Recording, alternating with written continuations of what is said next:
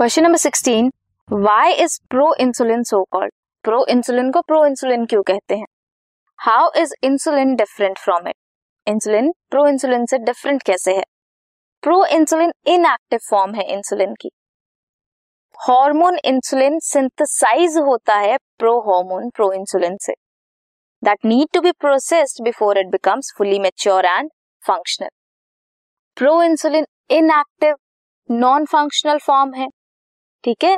जब इसको एक्टिवेट करेंगे, इसमें थ्री पेप्टाइड्स होती हैं ए बी एंड सी जब फंक्शनल या मेच्योर इंसुलिन बनानी है, तब इसमें सी पेप्टाइड जो है वो शेड ऑफ़ हो जाएगी रिमूव हो जाएगी।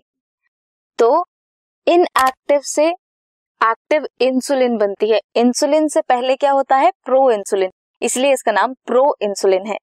फुली एक्टिव नहीं है इनएक्टिव है मेचुरेशन के लिए सी पेप्टाइड को निकलना पड़ता है।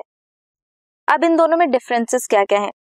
Pro insulin has a peptide that is C peptide that is remove during the maturation of insulin whereas insulin के पास टू शॉर्ट पॉलीपेप्टाइड चेन्स हैं A and B that are link together by disulfide bridges this was question number sixteen